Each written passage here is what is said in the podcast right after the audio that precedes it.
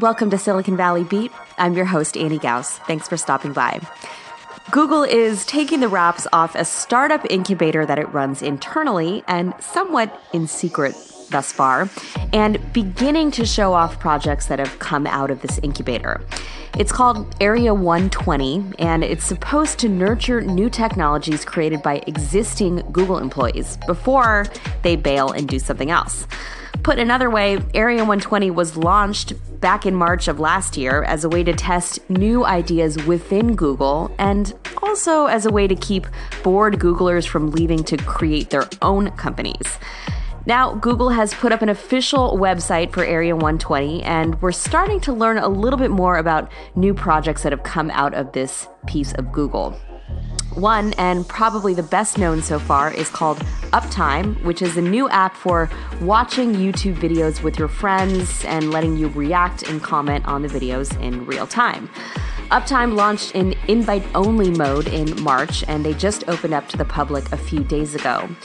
Other projects include a personal stylist app called Taylor and an app for learning to, uh, learning to code called Grasshopper. Another is called AdVR or Adver, I'm not quite sure. It's ADVR. And it is, as you may have guessed, a new way to place ads in VR experiences.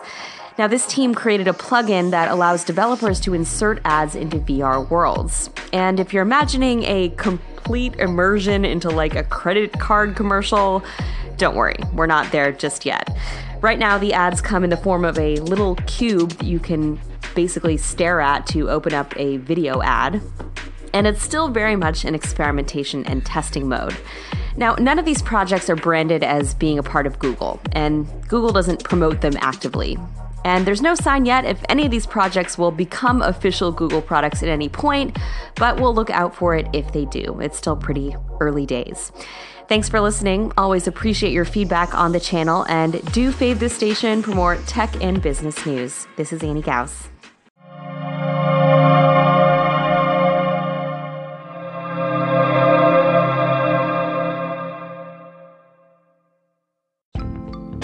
Quick follow up on the reports that Tim Westergren is stepping down as CEO of Pandora.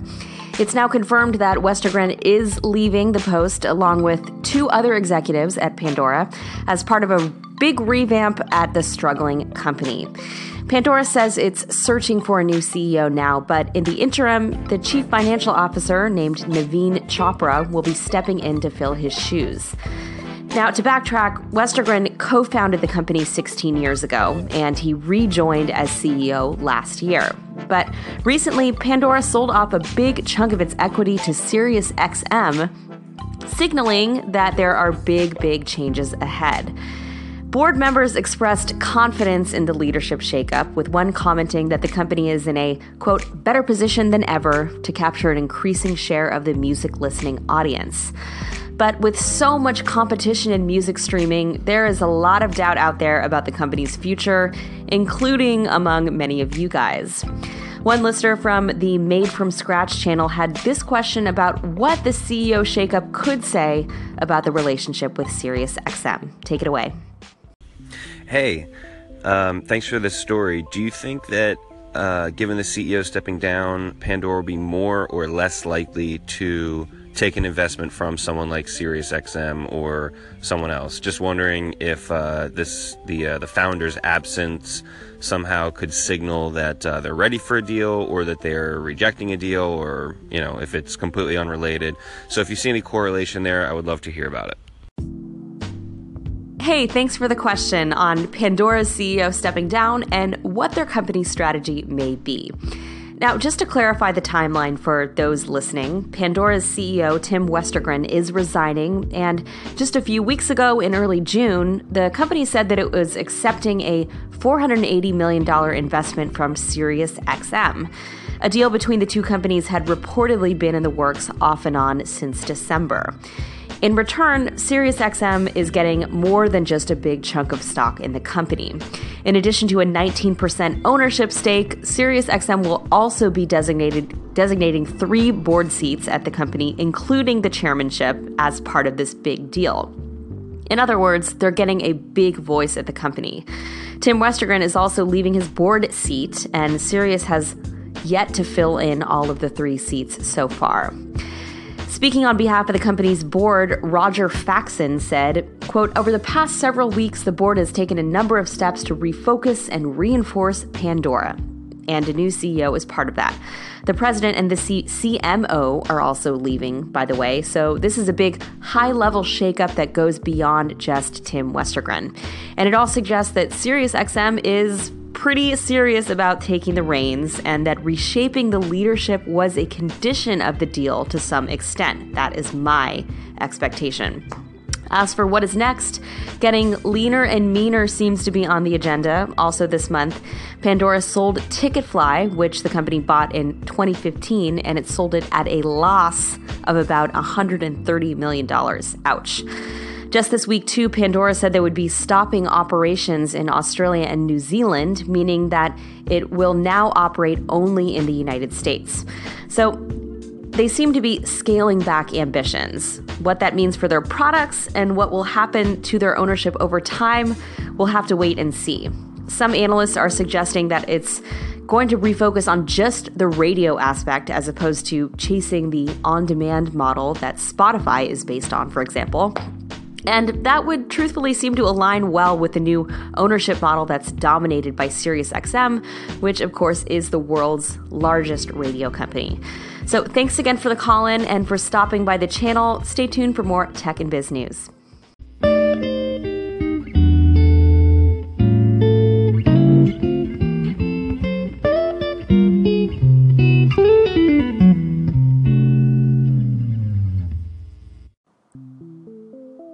What does it mean when a global ransomware attack only makes about 7500 bucks? According to some security researchers, it means that attack should be labeled as something else entirely, with an entirely different motive. Now, earlier this week, a cyber attack hit computers across a number of countries, including Russia, the US, and some in Europe, in particular Ukraine. And right away, the virus drew comparisons to WannaCry, which was a ransomware attack that similarly entered computers through phishing emails, then took over systems and demanded a ransom in Bitcoin. The new attack, referred to as Petya, has so far netted less than 8 grand as of this writing. Of course, that may increase but what's different this time is that the virus was intended more to destroy memory. In fact, a hacker researcher named Matt Suiche studied the virus and found that the code was specifically designed to be more destructive of memory and files, suggesting that the ransom aspect was just a ploy to distract from the real purpose of the virus. What this all means, we don't know yet. No one is explicitly pointing the finger at any one perpetrator just yet, but some security experts are suggesting that because the virus was altered to destroy memory, that a nation state is the perpetrator rather than just some random hackers who want money. This story is still definitely taking shape, and I'll be sure to update with significant developments. But if any listeners out there work in cybersecurity and have expertise on this, I would love to hear your thoughts on this story. Look forward to your call ins. Thanks for listening. More to come. Annie at Silicon Valley Beat. This is Jonathan Chief Design. And quick question following up from your interview with the FBI. Well, first off, very compelling information. Thank you for sharing it. Uh, now on to the question you know, it seems like the you know the topic of ransomware. Uh, there's some tech savviness that's innately connected to it. At least it seems that way. Um, from the the news that you cover, is there is there anything that you find uh, from an educational perspective of helping non tech savvy people understand ransomware and its threats and and what it actually looks like in the real world uh, from a non tech savvy perspective. Just curious to hear your thoughts. Thanks. Bye. Hey, Jonathan, thanks for the call in. This is such a key issue on what can be done to educate people on how to avoid malware and, in particular, ransomware, since it's generally speaking on the rise. As a matter of fact, I had to deal with this issue recently when a relative of mine fell for something similar, not quite ransomware, but a form of malware that froze the screen and then directed them to a bogus company that tried to get their money to quote unquote fix the problem. Anyway, at that point, I really came to appreciate the fact that not everyone is so immersed in technology, and not everyone may have the savvy to spot the conditions of a malware attack. So, I've also been thinking about what are the best ways to advise people on malware without just sounding like a total broken record, saying the same things. Update your software, don't use dumb passwords, don't download weird stuff, back up your files, basic stuff like that, that some of us may already be doing. To be honest, a lot of those things are kind of a lost cause, in my opinion. Even backing up your files on a regular basis requires some tech savviness, and just not everyone is going to do it. But the way I tried to explain this to people is that if a message pops up asking for money, it's not normal. At that point, call your nearest tech savvy friend or relative and go from there. And also, I think it's probably a good thing to drive the message home that attachments are just bad. this may sound really simplistic, but it is, after all, how a lot of viruses are spread. So I think from an educational perspective, that's another important point. Obviously, it's far more nuanced than this, but we should be just wary of attachments or links that look strange, teaching people to spot what the a normal URL structure looks like and what a sketchy one looks like. I think obviously all of those things require some education and some and and I think businesses too have a responsibility to help show people this um, and encourage people to update update their software and do things that maintain cybersecurity hygiene. But just riffing, using my own experience with this as an example, those are just some starting points that I try to impart to less tech savvy people that I think people can absorb and put into practice to some extent. Anyway, thank you again for calling in, Jonathan. And everyone else, thank you for listening. Have a great night.